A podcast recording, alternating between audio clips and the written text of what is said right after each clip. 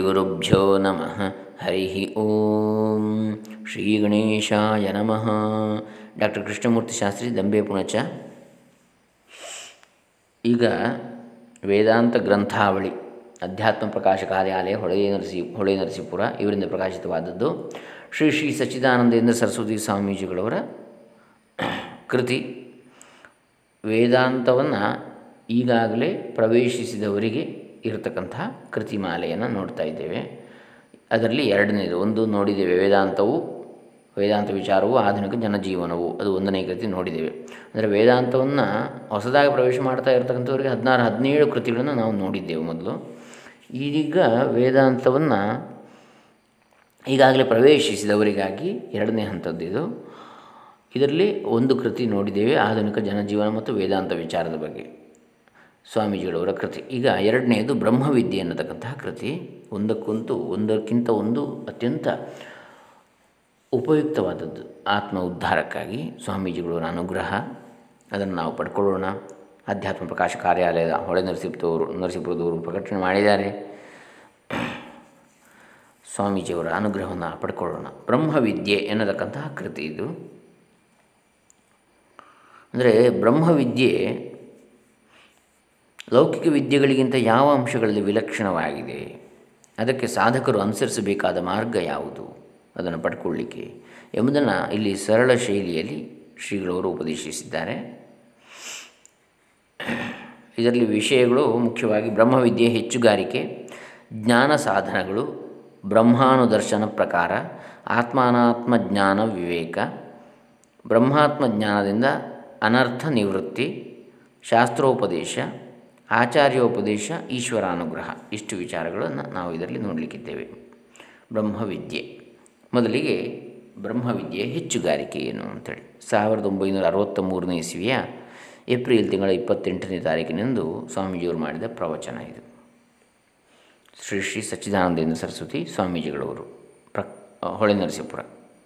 ಮೊದಲಿಗೆ ಆದಿಶಂಕರ ಭಗವತ್ಪಾದರ ಹಾಗೂ ಶ್ರೀ ಶ್ರೀ ಸಚ್ಚಿದಾನಂದೇಂದ್ರ ಸರಸ್ವತಿ ಸ್ವಾಮೀಜಿಗಳವರ, ಮತ್ತು ಡಾಕ್ಟರ್ ವಿದ್ವಾನ್ ಮಹಾಮಹೋಪಾಧ್ಯಾಯ ವೇದ ವೇದಾಂತ ಬ್ರಹ್ಮ doctor K G Subraya Sharma ಇವರ ಚರಣತರಗಳಲ್ಲಿ ಶರಣ ಹೊಂದುತ್ತಾ ಸಚ್ಚಿದಾನಂದೇಂದ್ರ ಸರಸ್ವತಿ ಸ್ವಾಮೀಜಿಗಳವರ ಕೃತಿಯಾದ ಬ್ರಹ್ಮವಿದ್ಯೆ. ಇದನ್ನು ಆರಂಭಿಸೋಣ. ಬ್ರಹ್ಮವಿದ್ಯೆ ಹೆಚ್ಚುಗಾರಿಕೆ.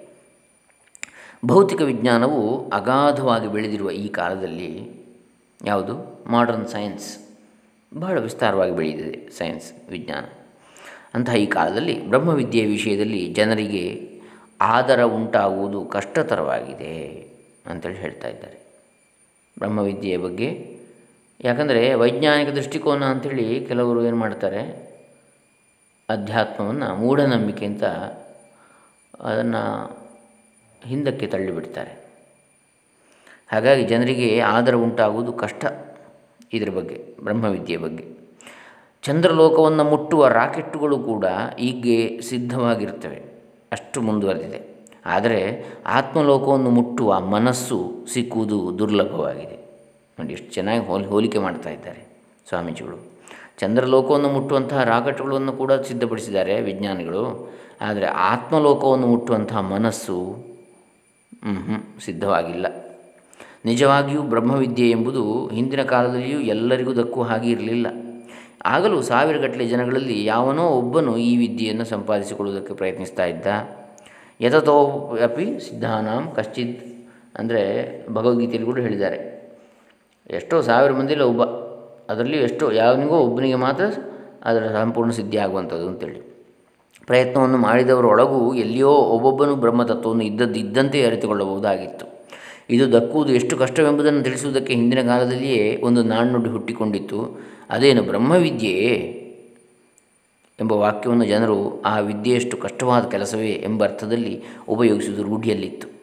ಬ್ರಹ್ಮವಿದ್ಯೆ ಎಂಬುದು ಒಂದು ಶಾಸ್ತ್ರೀಯ ಜ್ಞಾನವೂ ಆಗಿದೆ, ಒಂದಾನೊಂದು ಕಲಾ ಕೌಶಲವೂ ಆಗಿದೆ ಎಂಬ ಆಶಯವು ಆ ವಾಕ್ಯದಲ್ಲಿ ಅಡಗಿರುತ್ತದೆ. ಅಷ್ಟು ಕೌಶಲ್ಯದಿಂದ ಕೂಡಿದ್ದು ಅಂತೇಳಿ ಕೂಡ ಗೊತ್ತಾಗ್ತದೆ. ಅಷ್ಟು ಶಾಸ್ತ್ರೀಯವಾದದ್ದು, ಅಷ್ಟು ಕಠಿಣವಾದದ್ದು ಅಂತೇಳಿ ಕೂಡ ಅದರಲ್ಲಿ ನಮಗೆ ಗೊತ್ತಾಗ್ತದೆ. ಭೌತಿಕ ವಿಜ್ಞಾನದಲ್ಲಿಯೇ ಆಸಕ್ತಿಯು ಹೆಚ್ಚಾಗುತ್ತಿರುವ ಈ ಕಾಲದಲ್ಲಿ ಬ್ರಹ್ಮವಿದ್ಯೆ ಎಂದರೇನು ಎಂಬ ಪ್ರಶ್ನೆಯನ್ನು ಹಾಕುವವರು ಕೂಡ, ಎಂಬ ಪ್ರಶ್ನೆಯನ್ನು ಹಾಕುವವರು ಕೂಡ ಕಡಿಮೆ ಆಗ್ತಾ ಇದ್ದಾರೆ. ಅದನ್ನು ತಿಳಿಯುವುದಿರಲಿ. ಬ್ರಹ್ಮವಿದ್ಯೆ ಅಂದರೆ ಏನಪ್ಪ ಅಂತೇಳಿ ಕೇಳುವವರೇ ಇಲ್ಲದಾಗಿದೆ. ಬ್ರಹ್ಮ ದೇವಾನಾಂ ಪ್ರಥಮಸ್ಸಂ ಪ್ರಥಮಸ್ಸಂ ಬಭೂವ ವಿಶ್ವಸ್ಯ ಕರ್ತ ಭುವನಸ್ಯ ಗೋಪ್ತ ಸಬ್ರಹ್ಮ ವಿದ್ಯಾಂ ಸರ್ವವಿದ್ಯಾ ಪ್ರತಿಷ್ಠಾಂ ಅಥರ್ವಾಯ ಜ್ಯೇಷ್ಠಪುತ್ರಾಯ ಪ್ರಾಹ ಮುಂಡಕೋಪನಿಷತ್ತು ಒಂದು ಒಂದು ಒಂದು. ಬ್ರಹ್ಮನು ದೇವತೆಗಳೊಳಗೆ ಎಲ್ಲರಿಗಿಂತಲೂ ಮೊದಲು ಹುಟ್ಟಿದವನು. ಅವನು ವಿಶ್ವವನ್ನೇ ಸೃಷ್ಟಿ ಮಾಡಿ ಕಾಪಾಡುವ ಆತನು. ಆತನು ಸರ್ವವಿದ್ಯಾ ಪ್ರತಿಷ್ಠೆಯಾದ ಬ್ರಹ್ಮವಿದ್ಯೆಯನ್ನು ತನ್ನ ಹಿರಿಯ ಮಗನಾದ ಅಥರ್ವನಿಗೆ ಹೇಳಿಕೊಟ್ಟ ಅಂಥೇಳಿ ಮುಂಡಕೋಪನಿಷತ್ತಿನಲ್ಲಿದೆ. ಅದು ಅಥರ್ವವೇದದ ಒಂದು ಉಪನಿಷತ್ತು, ಮುಂಡಕೋಪನಿಷತ್ತು. ದೇವತೆಗಳ ಮೂಲ ಪುರುಷನಾದ ಮಹಾಮಹಿಮನಾದ ಹಿರಣ್ಯಗರ್ಭನು ತನ್ನ ನೆಚ್ಚಿನ ಮಗನಿಗೆ ಹಿತವಾಗಲೆಂದು ಉಪದೇಶ ಮಾಡಿದ ವಿದ್ಯೆಯು ಬ್ರಹ್ಮವಿದ್ಯೆ. ಈ ವಿದ್ಯೆಯು ಸಕಲ ವಿದ್ಯೆಗಳಿಗೂ ಕೊನೆಯ ಗುರಿ.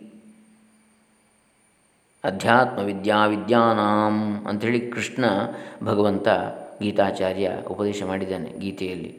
ವಿದ್ಯೆಗಳಲ್ಲಿ ನಾನು ಅಧ್ಯಾತ್ಮ ವಿದ್ಯೆ ಸ್ವರೂಪವಾಗಿದ್ದೇನೆ ಅಂಥೇಳಿ ಭಗವಂತನ ಸಾನ್ನಿಧ್ಯ ಆ ವಿದ್ಯೆಗಳಲ್ಲೆಲ್ಲದರಲ್ಲೂ ಇದ್ದರೂ ಕೂಡ ಅತ್ಯಂತ ಹೆಚ್ಚಾಗಿ ಅಧ್ಯಾತ್ಮ ವಿದ್ಯೆಯಲ್ಲಿದೆ ಅಂಥೇಳಿ.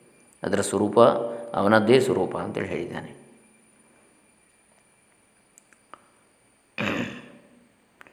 ಯಾವುದಾದರೊಂದು ವಿದ್ಯೆ ವಿದ್ಯೆ ಎನಿಸಿಕೊಳ್ಳುವ ಹೆಸರಿಗೆ ತಕ್ಕದ್ದಾಗಿರಬೇಕಾದರೆ ಅದು ಹೇಗೋ ಪರಂಪರೆಯಿಂದಲಾದರೂ ಬ್ರಹ್ಮವಿದ್ಯೆಗೆ ಮುಟ್ಟಿಸುವುದಾಗಿರಬೇಕು ಎಂಬ ಇದುವೇ ಋಷಿಗಳ ಭಾವನೆ. ಯಾವ ವಿದ್ಯೆ ಆದರೂ ಕೂಡ ಅದು ವಿದ್ಯೆ ಅಂತೇಳಿ ಅನಿಸಬೇಕಿದ್ರೆ ಅದು ಹೇಗಾದರೂ ಕೊನೆಗೆ ನಮ್ಮನ್ನು ಬ್ರಹ್ಮವಿದ್ಯೆಯೆಡೆಗೆ ಕೊಂಡೊಯ್ಯುವಂಥದ್ದು ಆಗಬೇಕು ಅದು ನಿಜವಾದ ವಿದ್ಯೆ ಅಂತೇಳಿ. ಉಳಿದವುಗಳೆಲ್ಲ ವಿದ್ಯೆ. ಅದಕ್ಕೆ ಹೇಳಿದ್ದಾರೆ ಉಪನಿಷತ್ತಿನಲ್ಲಿ ಕೂಡ. ಯಾ ವಿದ್ಯಾ ಸಾ ವಿಮುಕ್ತಯೇ. ವಿದ್ಯೆ ಅಂದರೆ ಯಾವುದು? ನಮಗೆ ಮುಕ್ತಿಯನ್ನು ತೋರುವಂಥದ್ದೇ ನಿಜವಾದ ವಿದ್ಯೆ. ನಮಗೆ ನಮ್ಮ ಮಾನಸಿಕವಾದ ಬಂಧನಗಳು ಯಾವುವೆ? ಮಾಯಾ ಮೋಹ ಯಾವುದಿದೆ? ಯಾವ ಸುಖ ದುಃಖಗಳಿವೆ? ಇದನ್ನೆಲ್ಲ ಮೀರುವಂತಹ ವಿದ್ಯೆ, ಇದನ್ನೆಲ್ಲ ಮೀರುವಂತಹ ಒಂದು ಕೌಶಲ್ಯವನ್ನು ನಮಗೆ ಉಪದೇಶ ಮಾಡ್ತಕ್ಕಂಥದ್ದು. ಇದನ್ನೆಲ್ಲ ಮೀರಲು ಮೀರುವ ಒಂದು ಸ್ಥಿತಿಗೆ ನಮ್ಮನ್ನು ಕೊಂಡೊಯ್ಯುವಂಥದ್ದೇ ನಿಜವಾದ ವಿದ್ಯೆ. ಅಂಥೇಳಿ ಆದ್ದರಿಂದ ಹಿಂದಕ್ಕೆ ಶಾಸ್ತ್ರಕಾರರು ತಾವು ರಚಿಸಿರುವ ಶಾಸ್ತ್ರವು ಬ್ರಹ್ಮವಿದ್ಯೆಗೆ ಹೇಗೆ ಸಾಧಕವಾಗಿದೆ ಎಂಬುದನ್ನು ತೋರಿಸಿಕೊಡಬೇಕಾಗಿತ್ತು. ಹಾಗಿಲ್ಲದಿದ್ದರೆ ಅದಕ್ಕೆ ಶಾಸ್ತ್ರವೆಂಬ ಗೌರವದ ಹೆಸರು ಸಲ್ಲುತ್ತಾ ಇರಲಿಲ್ಲ. ಉದಾಹರಣೆಗೆ ಗಣಿತಶಾಸ್ತ್ರದಿಂದ ಏನು ಪ್ರಯೋಜನ ಅಂತ ಕೇಳಿದರೆ, ಆ ಶಾಸ್ತ್ರದ ಜ್ಞಾನವಿಲ್ಲದವರಿಗೆ ಗ್ರಹ ನಕ್ಷತ್ರಗಳ ಗತಿಯ ಅರಿವಾಗಿ ಗ್ರಹ ಅಂದರೆ ಯಜ್ಞಾದಿಗಳಲ್ಲಿ ರಚಿಸಿಕೊಳ್ಳಬೇಕಾದ ಇಷ್ಟಿಕಾ ಚೀತಿಗಳೇ ಇಟ್ಟಿಗೆ ಮುಂತಾದವುಗಳನ್ನು ಇಟ್ಟು ಮಾಡತಕ್ಕಂತಹದ್ದು ಯಗ್, ಯಾಗಗಳು. ಮುಂತಾದವುಗಳ ಪ್ರಮಾಣ, ಆಕಾರ, ಇವುಗಳ ಜ್ಞಾನ ಉಂಟಾಗಲಾರದು. ಯಜಾದಿ, ಯಜ್ಞಾದಿ ಕರ್ಮಾನುಷ್ಠಾನದಿಂದ ಅಲ್ಲವೇ ಚಿತ್ತಶುದ್ಧಿ. ಅದು, ಅದರಿಂದಲಲ್ಲವೇ ತತ್ವಜ್ಞಾನ? ಹೀಗೆ ಮೋಕ್ಷಕ್ಕೆ ಪರಂಪರೆಯಿಂದ ಕಾರಣವಾಗಿರುವುದರಿಂದ ಗಣಿತಶಾಸ್ತ್ರವನ್ನು ಅವಶ್ಯವಾಗಿ ತಿಳಿದುಕೊಳ್ಳಬೇಕು ಅಂಥೇಳಿ ಪಂಡಿತರು ವಾದಿಸ್ತಾ ಇದ್ದರು ಋಷಿಗಳು ಈಗಿನ ಕಾಲದಲ್ಲಿ ಇರುತ್ತಿದ್ದರೆ ಭೌತಿಕ ವಿಜ್ಞಾನವನ್ನು ಸರಿಯಾಗಿ ಉಪಯೋಗಿಸಿಕೊಂಡರೆ ಬ್ರಹ್ಮವಿದ್ಯೆಗೆ ಅಂಗವಾದೀತು ಎಂದೇ ವಾದಿಸುತ್ತಿದ್ದರು ಎಂಬುದಕ್ಕೆ ಯಾವ ಸಂಶಯವೂ ಇಲ್ಲ. ನೋಡಿ, ಈಗ ನಾವು ವಿಜ್ಞಾನವನ್ನು ಕೂಡ ತಿರಸ್ಕರಿಸ್ತಾ ಇಲ್ಲ ಸ್ವಾಮೀಜಿಯವರು. ಬ್ರಹ್ಮವಿದ್ಯೆಗೆ ಅಂದರೆ ಅದು ಪೂರಕವಾಗಬೇಕು. ಅದು ನಮ್ಮ ಬಂಧನದಿಂದ ಬಿಡುಗಡೆಗೆ ಅದು ಪೂರಕವಾಗಬೇಕು ಹೊರತು ಇನ್ನಷ್ಟು ಮಾಯೆಯಲ್ಲಿ ಸಿಲುಕಿಸಬಾರದು. ಅದನ್ನು ಆ ರೀತಿ ಬಳಕೆ ಮಾಡಬೇಕು. ಬಳಕೆ ಮಾಡೋದ್ರಲ್ಲಿದೆ ಯಾವುದೇ ಆದರೂ ವಿದ್ಯೆಯನ್ನು. ಬ್ರಹ್ಮವಿದ್ಯೆಗೆ ಇಂದಿಗೂ ಇಂಥ ಮಹತ್ವ ಇದ್ದೇ ಇದೆ. ಬ್ರಹ್ಮವಿದ್ಯೆಯಿಂದ ಆಗುವ ಪ್ರಯೋಜನವೇನು ಎಂಬುದನ್ನು ಉಪನಿಷತ್ತುಗಳಲ್ಲಿರುವ ಕೆಲವು ವಾಕ್ಯಗಳಿಂದ ತಿಳಿದುಕೊಳ್ಳಬಹುದು. ಬ್ರಹ್ಮವಿದ ಆಪ್ನೋತಿ ಪರಂ ತೈತ್ರಿಯ ಉಪನಿಷತ್ತು ಎರಡು ಒಂದರಲ್ಲಿ ಹೇಳಿದೆ. ಬ್ರಹ್ಮವನ್ನು ಅರಿತುಕೊಂಡವನಿಗೆ ಪರಮ ಪುರುಷಾರ್ಥ ಅಂತೇಳಿ. ಮಾನವನ್ನು ಪಡೆದುಕೊಳ್ಳಬಹುದಾದ ಮಿಗಿಲಿಲ್ಲದ ಪರಮ ಫಲ ದೊರಕ್ತದೆ. ಈ ವಾಕ್ಯದಲ್ಲಿ ಬ್ರಹ್ಮವಿದ್ಯೆಯ ಫಲವನ್ನು ಸಾಮಾನ್ಯ ರೀತಿಯಿಂದ ಹೇಳಿದೆ. ಪರಮ ಪುರುಷಾರ್ಥವೆಂದರೆ ಏನೆಂಬುದನ್ನು ಇಲ್ಲಿ ಬಾಯಿ ಬಿಟ್ಟು ಹೇಳಿಲ್ಲ. ಬ್ರಹ್ಮವನ್ನು ಅರಿತುಕೊಂಡವನಿಗೆ ಪರಮ ಪುರುಷಾರ್ಥವು ಅಂದರೆ ಮಾನವನು ಮನುಷ್ಯನಾಗಿ ಹುಟ್ಟಿದವನು ಪಡೆದುಕೊಳ್ಳಬಹುದಾದ ಯಾವುದಿದೆ, ಅದರಲ್ಲಿ ಅತ್ಯಂತ ಶ್ರೇಷ್ಠವಾದ ಫಲ ದೊರಕುತ್ತದೆ ಅಂತೇಳಿ ಹೇಳಿದೆ. ಅದು ಏನು ಅಂತ ಇಲ್ಲಿ ಹೇಳಲಿಲ್ಲ ಅದನ್ನು ಮುಂದೆ ಹೇಳ್ತಾರೆ. ಯದಾ ಸರ್ವೇ ಪ್ರಮುಚ್ಯಂತೆ ಕಾಮಾಯೇಸ್ಯ ಹೃದಿಶ್ರಿತಾ ಅಥ ಮರ್ತ್ಯೋ ಅಮೃತೋ ಭವತಿ, ಅತ್ರ ಬ್ರಹ್ಮ ಸಮಶ್ನುತೆ. ಕಠೋಪನಿಷತ್ತು ಎರಡು, ಮೂರು, ಹದಿನಾಲ್ಕರಲ್ಲಿ ಹೇಳ್ತದೆ. ಮನುಷ್ಯನ ಹೃದಯದಲ್ಲಿರುವ ಕಾಮಗಳೆಲ್ಲವೂ ಯಾವಾಗ ಬಿಡುಗಡೆಯಾಗುವವೋ, ಆಗ ಮರ್ತ್ಯನು ಅಮೃತನಾಗುವನು. ಇಲ್ಲಿಯೇ ಬ್ರಹ್ಮವನ್ನು ಪಡೆದುಕೊಳ್ತಾನೆ. ಅಲ್ಲಿ ಅಲ್ಲ, ಮರಣ ಹೊಂದಿದ ಮೇಲೆ ಅಲ್ಲ, ಇಲ್ಲಿಯೇ.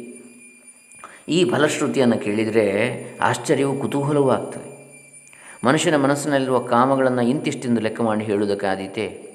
ಆ ಕಾಮಗಳೆಲ್ಲವೂ ಎಂದಿಗಾದರೂ ಜನರನ್ನು ಬಿಟ್ಟು ಹೋಗುವುದುಂಟೆಂದು ನಂಬಬಹುದೇ?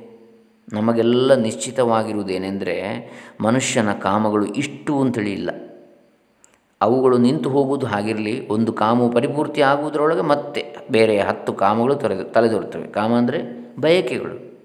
ಹೀಗಿರುವಾಗ ಎಲ್ಲ ಕಾಮನೆಗಳು ಇಲ್ಲದಂತಾಗುವುದು ಎಂಬಂಥದ್ದು ಕನಸಿನ ಕನ್ನಡಿಯೊಳಗಿನ ಗಂಟೆ ಸರಿ. ಅಚ್ಚರಿಯ ಮಾತು ಇನ್ನು ನನಗೆ ಯಾವ ಕಾಮವೂ ಇಲ್ಲ. ನನ್ನ ಕಾಮಗಳೆಲ್ಲ ಪರಿಪೂರ್ತಿಯಾಗಿವೆ. ಎನ್ನುವನು ಈ ಬ್ರಹ್ಮಾಂಡದಲ್ಲಿ ಒಬ್ಬನಾದರೂ ಸಿಕ್ಕಿಯಾನೆಂದು ಯಾರು ತಾನೇ ಹೇಳಲು ಸಾಧ್ಯ? ಇದು ಹಾಗಿರಲಿ. ಮನುಷ್ಯನು ಸಾವಿಲ್ಲದೆ ಆಗುವನು ಎನ್ನುವಂಥದ್ದು ಎಂಥ ಎದೆಗಾರಿಕೆಯ ಮಾತು? ಅಮೃತತ್ವವನ್ನು ಹೊಂದುತ್ತಾನೆ ಅಂತೇಳಿ. ಮನುಷ್ಯನೆಂಬ ಮಾತಿಗೆ ಮರ್ತ್ಯ, ಸಾಯುವವನು ಮರಣವಿರುವವನು ಎಂಬ ಮಾತು ಪರ್ಯಾಯವೆಂದು ಕೋಶದಲ್ಲಿದೆ, ಶಬ್ದಕೋಶದಲ್ಲಿ. ಮರ್ತ್ಯನು ಅಮೃತನಾಗುವನು ಎನ್ನುವುದು ಎಂದಿಗಾದರೂ ಒಪ್ಪುವ ಮಾತಾದೀತೆ. ಈಗ ಹಿಂದೆ ಪ್ರಸಿದ್ಧರಾಗಿದ್ದವರು ಯಾರು ತಾನೇ ಬದುಕಿದ್ದಾರೆ? ಮರ್ತ್ಯನು ಅಮೃತನಾಗುವನೆಂಬ ವಾಕ್ಯವನ್ನು ಆಡಿದ ಋಷಿಯಾದರೂ ಈಗ ಬದುಕಿದ್ದಾನೆಯೇ? ಈ ವಾಕ್ಯವನ್ನು ಹೇಳಿದ ಆತನ ಹುಚ್ಚನೋ ಅಥವಾ ಇದರ ಅರ್ಥವಾಗದೆ ನಾವೇ ಹುಚ್ಚರಾಗಿರುವೆವೋ? ಅಂಥೇಳಿ ಇಲ್ಲಿ ಪ್ರಶ್ನೆ ಮಾಡ್ತಾ ಇದ್ದಾರೆ ಸ್ವಾಮೀಜಿಯವರು. ನಮ್ಮನ್ನು ಚಿಂತನೆಗೆ ಹಚ್ಚುತ್ತಾ ಇದ್ದಾರೆ. ಇನ್ನೊಂದು ಕುತೂಹಲಜನಕವಾದ ಮಾತು ಅಂತ ಹೇಳಿದರೆ, ಇಲ್ಲಿಯೇ ಜ್ಞಾನಿಯು ಬ್ರಹ್ಮವನ್ನು ಪಡೆದುಕೊಳ್ಳುತ್ತಾನೆ. ಪುಣ್ಯವಂತನಾದ ಮನುಷ್ಯನು ಸತ್ತ ಬಳಿಕ ಪುಣ್ಯವಂತನಿಗೆ ಅಂಥ ಲೋಕವು ಸಿಗ್ತದೆ, ಇಂಥ ಲೋಕವು ಸಿಗ್ತದೆ ಅಂತೇಳಿ ಬಣ್ಣಿಸುವ ಮತಗಳು ಇದೆ, ಶಾಸ್ತ್ರಗಳು ಇದೆ. ಆದರೆ ಅದು ನಿಜವೋ ಅಲ್ಲವೋ ಎಂಬುದನ್ನು ದೃಢಪ, ದೃಢಪಡಿಸಿಕೊಳ್ಳಬೇಕಾದವರು ಮೊದಲು ಸಾಯಬೇಕಾಗಿರುತ್ತದೆ. ಸತ್ತವರು ಯಾರೂ ಹಿಂತಿರುಗಿ ಈ ಲೋಕಕ್ಕೆ ಬಂದು ಹೇಳಿಲ್ಲ ವಾಪಸ್ಸು. ಆದ ಕಾರಣ ಆ ಶ್ರು, ಫಲಶ್ರುತಿಯ ವಾಕ್ಯದ ಅರ್ಥವನ್ನು ನಿಜವೆಂದಾಗಲಿ ಸುಳ್ಳೆಂದಾಗಲಿ ಹೇಳುವುದಕ್ಕೆ ಆಗುವಂತಿಲ್ಲ. ಆದರೆ ಈ ಶ್ರುತಿಯಲ್ಲಿ, ಅಂದರೆ ಉಪನಿಷತ್ತುಗಳಲ್ಲಿ ಇಲ್ಲಿಯೇ ಬ್ರಹ್ಮವನ್ನು ಪಡೆಯುತ್ತಾನೆ ಎಂದಿದೆಯಲ್ಲ? ಬ್ರಹ್ಮವನ್ನು ಪಡೆದುಕೊಳ್ಳುವುದೆಂದರೆ ಹೇಗೆ? ಈ ಜನ್ಮದಲ್ಲಿಯೇ ಬ್ರಹ್ಮವನ್ನು ಪಡೆದುಕೊಂಡವರು ಯಾರಿದ್ದಾರೆ? ಬ್ರಹ್ಮವನ್ನು ಅರಿತುಕೊಂಡು ಎಲ್ಲ ಕಾಮಗಳಿಂದಲೂ ಬಿಡುಗಡೆಯಾಗಿ ಇಲ್ಲಿಯೇ ಆ ಬ್ರಹ್ಮವನ್ನು ಸೇರುವುದು ಸಾಧ್ಯವೇ?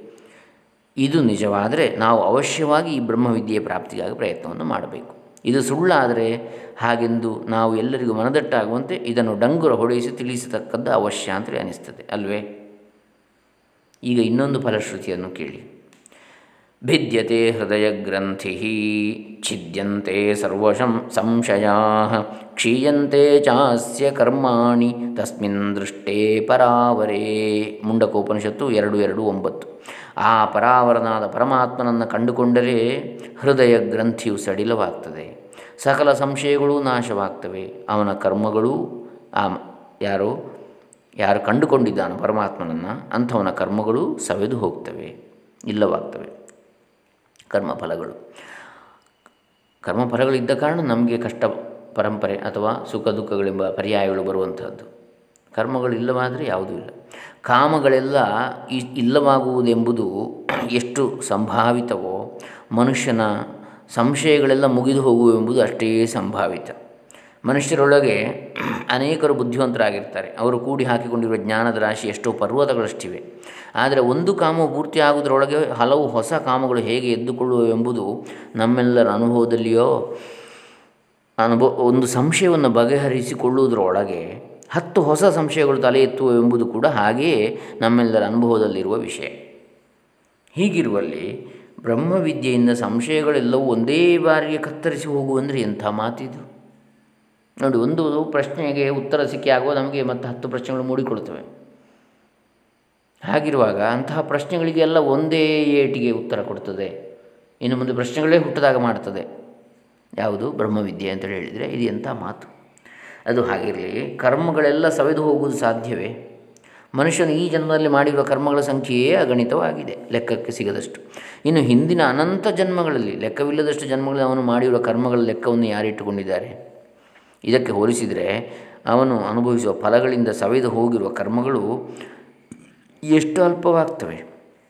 ಸಾಲವನ್ನು ಮಾಡುವವನು ದಿನ ದಿನವೂ ಚಕ್ರಬಡ್ಡಿಯ ದರದಲ್ಲಿ ತೆರುವ ಹಣವು ಮೊತ್ತದಲ್ಲಿ ಕಳೆದು ಹೋಗುತ್ತದೆ. ಆದರೂ ಅವನ ಸಾಲವು ಮಾತ್ರ ಎಂದಿಗೂ ತೀರಿಸೋದಕ್ಕಾಗದೆ ಹೇಗೆ ಉಳಿದುಕೊಂಡೇ ಇರುತ್ತದೋ, ಹಾಗೆಯೇ ಕರ್ಮಗಳೊಳಗೆ ಎಷ್ಟರ ಫಲವನ್ನು ನಾವು ಉಪಯೋಗಿಸಿದ್ದರೂ ಇನ್ನೂ ಸವೆಯದೇ ಇರುವ ಕರ್ಮಗಳು ಅಗಣಿತವಾಗಿರಬೇಕಲ್ವೇ? ಯಾಕಂದರೆ ಈಗ ಅಸಲಿಗೆ ಬಡ್ಡಿ, ಬಡ್ಡಿಗೆ ಬಡ್ಡಿ, ಅದು ಚಕ್ರ ಬಡ್ಡಿ ಅಂತ ಹೇಳ್ತಾರೆ. ಅದಕ್ಕೆ ಮತ್ತು ಬಡ್ಡಿ. ಈ ರೀತಿಯಾಗಿ ಚಕ್ರಬಡ್ಡಿ ವ್ಯವಸ್ಥೆ ಇರುವಂತಹ ಸಾಲ ಯಾವುದು ಇರ್ತದೆ ವ್ಯವಸ್ಥೆ? ಅಲ್ಲಿ ಸಾಲ ಮುಗಿಲಿಕ್ಕೆ ಅಂತ ಇಲ್ಲ. ಅಸಲು, ಅಸಲಾಗಿ ಉಳ್ಕೊಳ್ತದೆ. ಯಾಕೆ?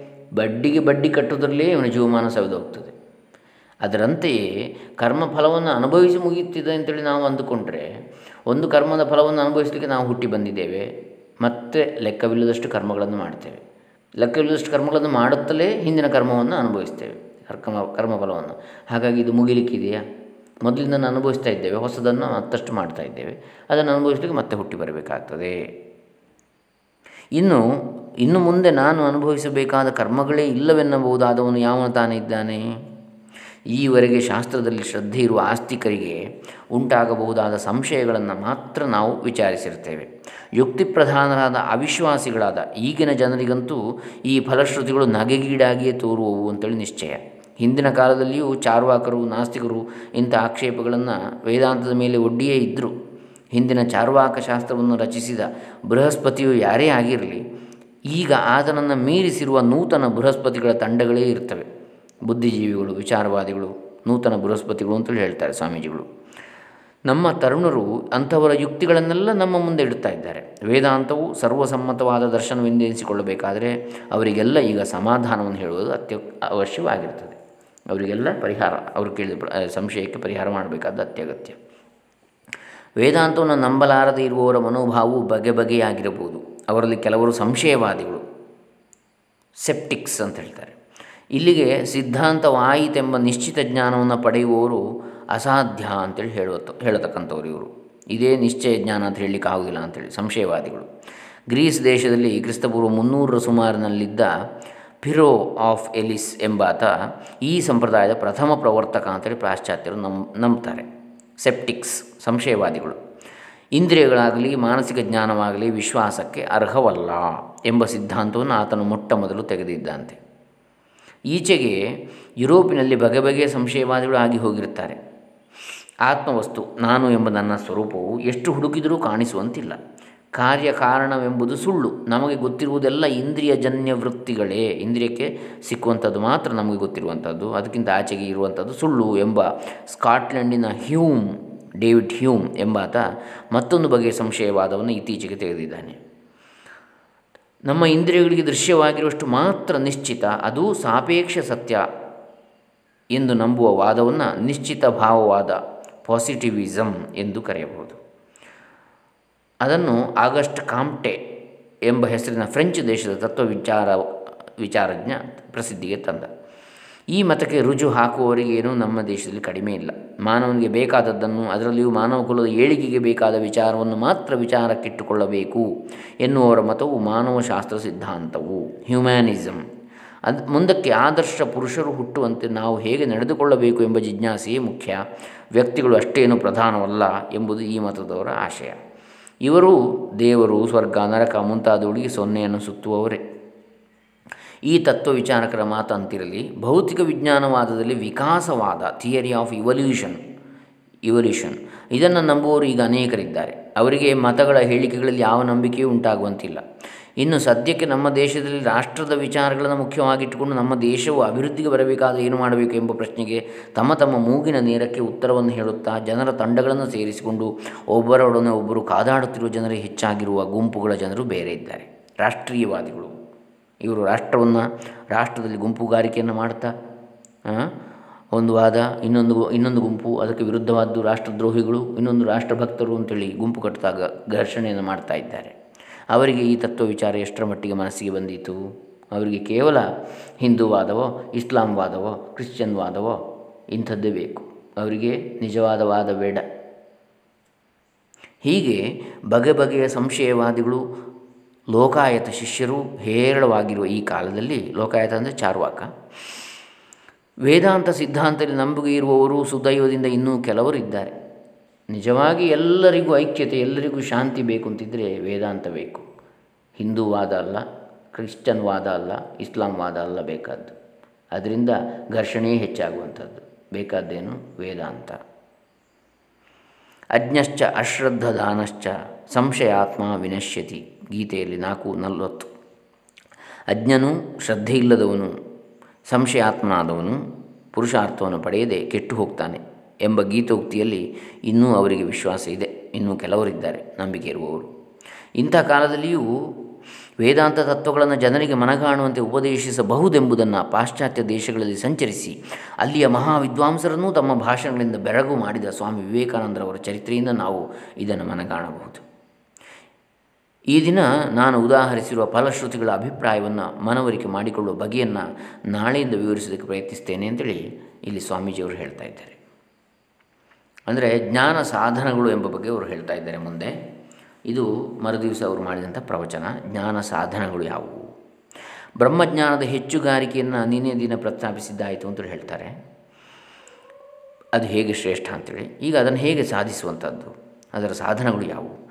ಅನೇಕರು ಇದರ ಮಾರ್ಗವನ್ನು ಅರಿಯರು, ತಿಳಿಯರು. ಕೆಲವರಿಗೆ ಇದರ ವಿಷಯಕ್ಕೆ ಸಂದೇಹವಿದೆ. ಕೆಲವರಿಗೆ ಅದರಲ್ಲಿ ಶ್ರದ್ಧೆ ಇದೆ ಅಶ್ರದ್ಧೆ ಇದೆ, ನಂಬಿಕೆ ಇಲ್ಲ. ಆದರೆ ಈ ಜ್ಞಾನದ ವಿಷಯದಲ್ಲಿ ಶ್ರದ್ಧೆ ಇರುವವರು ಕೆಲವರು ಇರ್ತಾರೆ. ನಿಜವಾಗಿಯೂ ಬ್ರಹ್ಮಜ್ಞಾನದ ಸ್ವರೂಪವನ್ನು ಅರಿತುಕೊಳ್ಳಬೇಕೆಂದಿರುವವರಿಗಾಗಿ ಈ ದಿನ ಜ್ಞಾನದ ಸಾಧನಗಳು ಯಾವುವು ಎಂಬುದನ್ನು ಕುರಿತು ಮಾತನಾಡುತ್ತೇನೆ ಅಂತೇಳಿ ಸ್ವಾಮೀಜಿಯವರು ಹೇಳ್ತಾರೆ. ಸಚ್ಚಿದಾನಂದೇಂದ್ರ ಸರಸ್ವತಿ ಸ್ವಾಮೀಜಿಗಳವರು.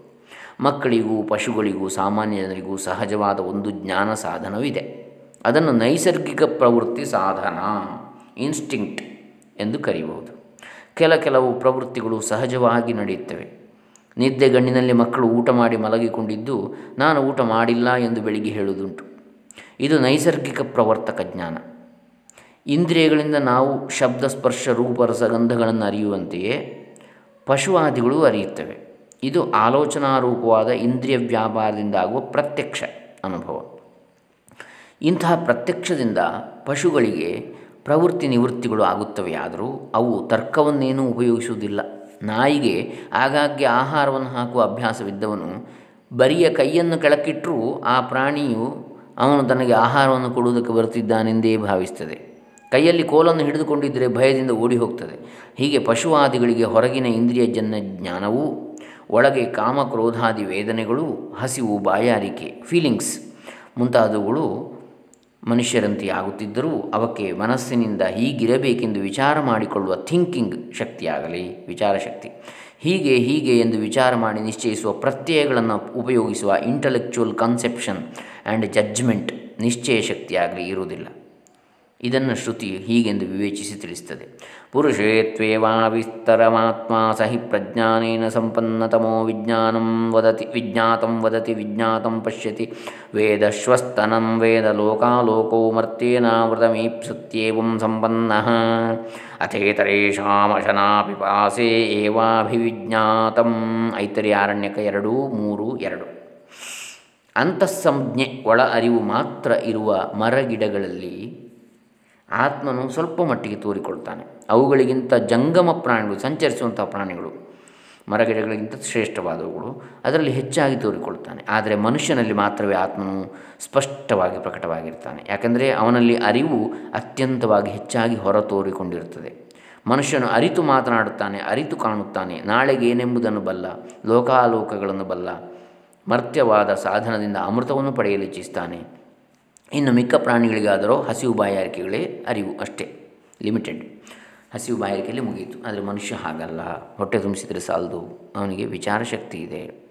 ಹೀಗೆ ಮನುಷ್ಯನಲ್ಲಿ ನಿಸರ್ಗ ಜ್ಞಾನ ಸಾಧನವು, ಇಂದ್ರಿಯಜನ್ಯ ಜ್ಞಾನವು ಮಾನಸ ಪ್ರತ್ಯಕ್ಷದಿಂದ ಅರಿತುಕೊಳ್ಳುವುದು ಕಾಮ, ಸಂಕಲ್ಪ, ಸಂಶಯ, ಶ್ರದ್ಧೆ, ಅಶ್ರದ್ಧೆ, ಧೃತಿ, ಅಧೃತಿ, ನಾಚಿಕೆ, ಜ್ಞಾನ, ಭಯ ಮುಂತಾದ ವೃತ್ತಿಗಳನ್ನು ಅನುಭವಿಸುವುದು ಎಲ್ಲ ಇರುತ್ತದೆ ವಿಶೇಷವಾಗಿ ಮನುಷ್ಯನಿಗೆ ಇಂದ್ರಿಯ ಮನಸ್ಸುಗಳಿಂದಾದ ಜ್ಞಾನವಲ್ಲದೆ ಆ ಜ್ಞಾನಗಳನ್ನು ಒಂದಕ್ಕೊಂದು ಕೂಡಿ ಹಾಕಿಕೊಂಡು ವಿಚಾರಣೆ ಮಾಡತಕ್ಕಂಥದ್ದು, ವಿಶ್ಲೇಷಣೆ ಮಾಡ್ತಕ್ಕಂಥದ್ದು, ವಿಮರ್ಶೆ ಮಾಡ್ತಕ್ಕಂಥದ್ದು. ಒಂದು ತಿಳುವಳಿಕೆಯಿಂದ ಎನಾಲಿಸಿಸ್ ಅಂತ ಹೇಳ್ತೇವೆ. ವಿಮರ್ಶೆ. ಒಂದು ತಿಳುವಳಿಕೆಯಿಂದ ಮತ್ತೊಂದು ತಿಳುವಳಿಕೆಯಿಂದ ತರ್ಕಿಸಿ ಅರಿತುಕೊಳ್ಳುವ ಶಕ್ತಿ ಕೂಡ ಇರ್ತದೆ. ಈ ಅರಿವಿಗೆ ಅನುಮಾನ ಪ್ರಮಾಣಜನ್ಯ ಜ್ಞಾನ ಅಂತೇಳಿ ಹೆಸರು.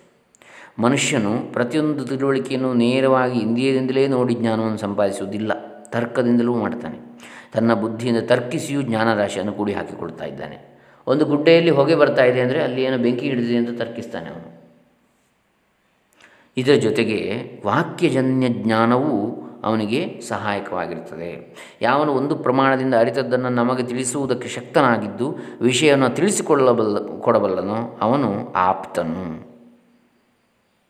ಯಾರು? ಆಪ್ತ ವಾಕ್ಯ ಅಂತ ಹೇಳಿದ್ರೇನು ಯಾವನು ಒಂದು ಪ್ರಮಾಣದಿಂದ ಅರಿತದ್ದನ್ನು, ಈಗ ಉದಾಹರಣೆಗೆ ಶ್ರುತಿ ಪ್ರಮಾಣ, ವೇದ ಪ್ರಮಾಣ, ಅದರಿಂದ ತಿಳಿದದ್ದನ್ನು ನಮಗೆ ತಿಳಿಸುವುದಕ್ಕೆ ಶಕ್ತನಾಗಿದ್ದು ವಿಷಯವನ್ನು ತಿಳಿಸಿಕೊಡಬಲ್ಲನು ವಾಕ್ಯ ರೂಪದಿಂದ. ಅವನು ಆಪ್ತನು, ಅವನ ವಾಕ್ಯವೇ ಆಪ್ತ ವಾಕ್ಯ ಅಂತೇಳಿ ಹೇಳಲ್ಪಡ್ತದೆ. ಹಾಗಾಗಿ ಪ್ರಮಾಣ ಯಾವುದು? ನಮಗೆ ಒಂದು ಶಾಸ್ತ್ರವಾಕ್ಯ ಇನ್ನೊಂದು ಆಪ್ತವಾಕ್ಯ ಇನ್ನೊಂದು ಗುರು ಉಪದೇಶ. ಅವನ ವಾಕ್ಯನಿಂದಲೂ ನಾವು ವಸ್ತುತತ್ವವನ್ನು ತಿಳಿದುಕೊಳ್ಳಬಹುದು. ಉದಾಹರಣೆಗೆ ಪಾಶ್ಚಾತ್ಯ ದೇಶಗಳಿಗೆ ಹೋಗಿ ಅಲ್ಲಿಯ ಜನರ ಮತ್ತು ವಸ್ತುಗಳ ಸ್ವಭಾವವನ್ನು ಅರಿತವರು ಹೇಳಿಕೊಡುವುದರಿಂದ ನಮಗೂ ಆ ದೇಶಗಳ ಜನರ ಮತ್ತು ವಸ್ತುವಿನ ಜ್ಞಾನ ಪರೋಕ್ಷವಾಗಿ ಆಗಬಹುದಾಗಿರ್ತದೆ. ಈಗ ನೋಡಿ ವಿಜ್ಞಾನ. ವಿಜ್ಞಾನಿಗಳು ಸಂಶೋಧನೆ ಮಾಡಿ ನೀರಿನ ಅಣುಸೂತ್ರ ಎಚ್ ಟು ಅಂತೇಳಿ ಹೇಳಿದ್ದಾರೆ. ಅದನ್ನು ನಾವು ಆಪ್ತವಾಕ್ಯವಾಗಿ ಸ್ವೀಕಾರ ಮಾಡಿದ್ದೇವೆ. ನಾವೇನನ್ನು ಸಂಶೋಧನೆ ಮಾಡಿದ್ದೇವೆ ಅದರ ಎರಡು ಹೈಡ್ರೋಜನ್, ಒಂದು ಆಕ್ಸಿಜನ್ ಉಂಟು ಅಂತೇಳಿ ನಮ್ಗೆ ಗೊತ್ತಿಲ್ಲ. ಆದರೆ ಅವರು ಹೇಳಿದ್ದಾರೆ, ಸಂಶೋಧನೆ ಮಾಡಿದ್ದಾರೆ, ನಾವು ನಂಬುತ್ತೇವೆ. ಅದು ಆಪ್ತವಾಕ್ಯ ಅಂದರೆ ಅವರು ತಿಳ್ಕೊಂಡಿದ್ದಾರೆ, ಸಂಶೋಧನೆ ಮಾಡಿದ್ದು ನಾವು ನಂಬುತ್ತೇವೆ ಅದನ್ನು. ನಾವು ನಮಗೆ ತಿಳಿದದ್ದನ್ನು ಮತ್ತೊಬ್ಬರಿಗೆ ಹೀಗೆಯೇ ವಾಕ್ಯದ ಮೂಲಕ ತಿಳಿಯಪಡಿಸಬಹುದು. ಅಂತೂ ಹೀಗೆ ನಿಸರ್ಗವಾದ ಅರಿವು, ಇಂದ್ರಿಯಗಳು, ಮನಸ್ಸು, ಬುದ್ಧಿ, ತರ್ಕ ಆಪ್ತವಾಕ್ಯ ಈ ದ್ವಾರಗಳಿಂದ ನಾವು ವ್ಯವಹಾರಕ್ಕೆ ಗೋಚರವಾಗುವ ವಸ್ತುಗಳ ಜ್ಞಾನವನ್ನು ಸಂಪಾದಿಸಿಕೊಳ್ಳುತ್ತೇವೆ ಅಂತೇಳಿ ಆಯಿತು. ಆದರೆ ಬ್ರಹ್ಮಾತ್ಮ ಜ್ಞಾನವೆಂಬುದು ಹೀಗೆ ವ್ಯವಹಾರ ಗೋಚರ ವಸ್ತುವಿನ ಜ್ಞಾನವಲ್ಲವೆಂದು ಶ್ರುತಿಗಳು ಹೇಳುತ್ತಿವೆ.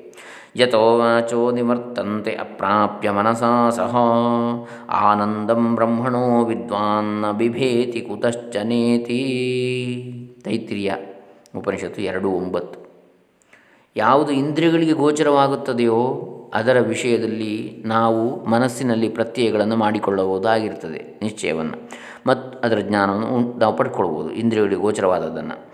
ಮತ್ತೊಬ್ಬರಿಗೆ ತಿಳಿಸಿಕೊಳ್ಳಬಹುದು ಆದ್ದರಿಂದ ಅದು ವಾಕ್ಯಗೆ ಗೋಚರವಾದದ್ದು ಎಂದರೆ ಇಂದ್ರಿಯಗಳಿಗೆ ವಿಷಯವಾದದ್ದು ಅಂತ ಇಟ್ಟುಕೊಳ್ಬೋದು ಆದರೆ ಬ್ರಹ್ಮದ ಆನಂದ ಸ್ವರೂಪವು ವಾಕ್ಯಗೆ ಗೋಚರವಲ್ಲ ಅಂತೇಳಿ ಶ್ರುತಿ ಹೇಳ್ತಾ ಇದೆ. ಹೀಗಿದ್ದರೂ ಆ ಬ್ರಹ್ಮಾನಂದವನ್ನು ಅರಿತುಕೊಂಡವನು ಏತಕ್ಕೂ ಅಂಜುವುದಿಲ್ಲ ಎಂದೂ ಹೇಳ್ತಾ ಇದೆಯಲ್ಲ. ಇದು ಹೇಗೆ ಸಾಧ್ಯ? ತದ್ವಿಜ್ಞಾನಾರ್ಥಂ ಸ ಗುರುಮೇವಾಭಿಗಚ್ಚೇತ್ ಸಮಿತ್ಪಾಣಿ ಶ್ರೋತ್ರಿಯಂ ಬ್ರಹ್ಮನಿಷ್ಠಂ ಮುಂಡಕೋಪನಿಷತ್ತು ಒಂದು, ಎರಡು, ಹನ್ನೆರಡು. ತಸ್ಮೈ ಸ ವಿದ್ವಾನುಪಸನ್ನಾಯ, ಸಮ್ಯಕ್ ಪ್ರಶಾಂತಚಿತ್ತಾಯ, ಶಮಾನ್ವಿತಾಯ। ಏನಾಕ್ಷರಂ ಪುರುಷಂ ವೇದ ಸತ್ಯಂ ಪ್ರೋವಾಚ ತಾಂ ತತ್ವತೋ ಬ್ರಹ್ಮವಿದ್ಯಾಂ। ಮುಂಡಕೋಪನಿಷತ್ತು ಒಂದು, ಎರಡು, ಹದಿಮೂರು. ನಿತ್ಯವಾದ ಬ್ರಹ್ಮತತ್ವವನ್ನು ಅರಿತುಕೊಳ್ಳುವುದಕ್ಕೆ ಶ್ರೋತ್ರಿಯನು ಬ್ರಹ್ಮನಿಷ್ಠನೂ ಆದ ಗುರುವನ್ನೇ ವಿನಯದಿಂದ ಬಳಿಸಾರಬೇಕು. ಶ್ರೋತ್ರಿಯ ಅಂದ್ರೇನು? ಅದಕ್ಕೆ ಬೇರೆ ಬೇರೆ ನಿಯಮಗಳಿದೆ. ಶ್ರುತಿಯನ್ನು ಬಲ್ಲವ, ಶ್ರೋತ್ರಿಯ, ವೇದ, ವೇದಾಂತಗಳನ್ನು ತಿಳಿದವ, ಅನುಭವ ಮಾಡಿಕೊಂಡವ, ಬ್ರಹ್ಮನಿಷ್ಠ ಅಂತ ಹೇಳಿದರೆ ಬ್ರಹ್ಮಾನುಭವ ಆದವ. ಶ್ರೋತ್ರಿಯ ಅಂತ ಹೇಳಿದರೆ ಒಂದರಲ್ಲಿ ಹೇಳ್ತಾರೆ, ಬ್ರಾಹ್ಮಣನಾಗಿ ಹುಟ್ಟಿ ಬ್ರಹ್ಮಜ್ಞಾನವನ್ನು ಸಂಪಾದಿಸಿ ಅಥವಾ ವೇದ ವೇದಾಂತಗಳನ್ನು ಅಧ್ಯಯನ ಮಾಡಿದವ ಅಂಥೇಳಿ ಕೂಡ ಹೇಳ್ತಾರೆ. ಅಂತಹ ಬ್ರಹ್ಮನಿಷ್ಠನೂ ಆದ ಗುರುವನ್ನೇ ವಿನಯದಿಂದ ಬಳಿ ಸಾರಬೇಕು. ಹಾಗೆ ವಿಧಿವತ್ತಾಗಿ ತನ್ನಲ್ಲಿಗೆ ಶಿಷ್ಯನಾಗಿ ಬಂದವನಿಗೆ ಅವನು ಚೆನ್ನಾಗಿ ಪ್ರಶಾಂತವಾದ ಚಿತ್ತವುಳ್ಳವನು, ಇಂದ್ರಿಯ ನಿಗ್ರಹವನ್ನು ಮಾಡಿಕೊಂಡಿರುವವನು ಆಗಿದ್ದರೆ ಆ ಸತ್ಯವಾದ ಅಕ್ಷರವೆಂಬ ಪುರುಷನನ್ನು ತಿಳಿಯುವಂತೆ ಇದ್ದದ್ದು ಇದ್ದಂತೆ ಬ್ರಹ್ಮವಿದ್ಯೆಯನ್ನು ಹೇಳಿಕೊಡಬೇಕು ಎಂದು ಮತ್ತೊಂದು ಶ್ರುತಿ ಹೇಳ್ತಾ ಇದೆ. ಯೋಗ್ಯನಾದ ಶಿಷ್ಯನಿಗೆ ಬಲ್ಲವನಾದ ಗುರು ಬ್ರಹ್ಮವಿದ್ಯೆಯನ್ನು ಹೇಳಿಕೊಡಬೇಕು ಎಂದದ್ದರಿಂದ ಯೋಗ್ಯನಾದ ಶಿಷ್ಯನಿಗೆ ಇದನ್ನು ಸದ್ಗುರುವಾದವನು ಉಪದೇಶಿಸುವುದಕ್ಕೆ ಬರುತ್ತದೆ ಅಂತೇಳಿ ಆಗ್ತದೆ. ಆದರೆ ಯಾವುದು ವಾಕ್ಯಕ್ಕೆ ಗೋಚರವಲ್ಲವೋ, ಯಾವುದು ಮನಸ್ಸಿಗೂ ವಿಷಯವಲ್ಲವೋ, ಅದನ್ನು ಆದರೂ ಹೇಗೆ ಹೇಳಿಕೊಟ್ಟಾನು? ಆಪ್ತ ವಾಕ್ಯದಿಂದ ನಮಗೆ ವ್ಯವಹಾರ ಜ್ಞಾನವು ಆಗ್ತದೆ ಎಂಬುದು ನಿಜ. ಆದರೆ ಆಪ್ತರಾದವರು ತಾವು ಪ್ರಮಾಣಾಂತರದಿಂದ ತಿಳಿದುಕೊಂಡದ್ದನ್ನಲ್ಲವೇ ಹೇಳಿಕೊಟ್ಟಾರು? ಇನ್ನೊಂದು ಪ್ರಮಾಣದಿಂದ ತಿಳ್ಕೊಂಡದನ್ನು ಅವ್ರು ಹೇಳ್ತಾರಲ್ವೇ? ಎಂತಹ ಶಕ್ತನಾದರೂ, ಎಂಥ ಕರ್ಣವಾದರೂ ತನಗೇ ತಿಳಿಯುವುದಕ್ಕೆ ಬರಲಾರದ್ದನ್ನು ಹೇಗೆ ಹೇಳಿಕೊಟ್ಟಾನು? ಶ್ರುತಿಯೇ ಹೀಗೆಂದು ಹೇಳ್ತಾ ಇದೆ. ಕೋ ಅದ್ಧಾವೇದಕ ಇಹ ಪ್ರವೋಚತ್ ಕುತ ಅಜಾತ, ಕುತ ಇಯಂ ವಿಸೃಷ್ಟಿ. ಋಗ್ವೇದ ಹತ್ತು ನೂರ ಇಪ್ಪತ್ತೊಂಬತ್ತು ಆರು. ಈ ಸೃಷ್ಟಿಯು ಕುತ ಆಜಾತ ಅಂಥೇಳಿ ಹೇಗೆ, ಯಾರಿಂದ ಆಗಿ ಬಂದಿರುವುದೋ ಅದನ್ನು ಯಾರು ಬಲ್ಲರು?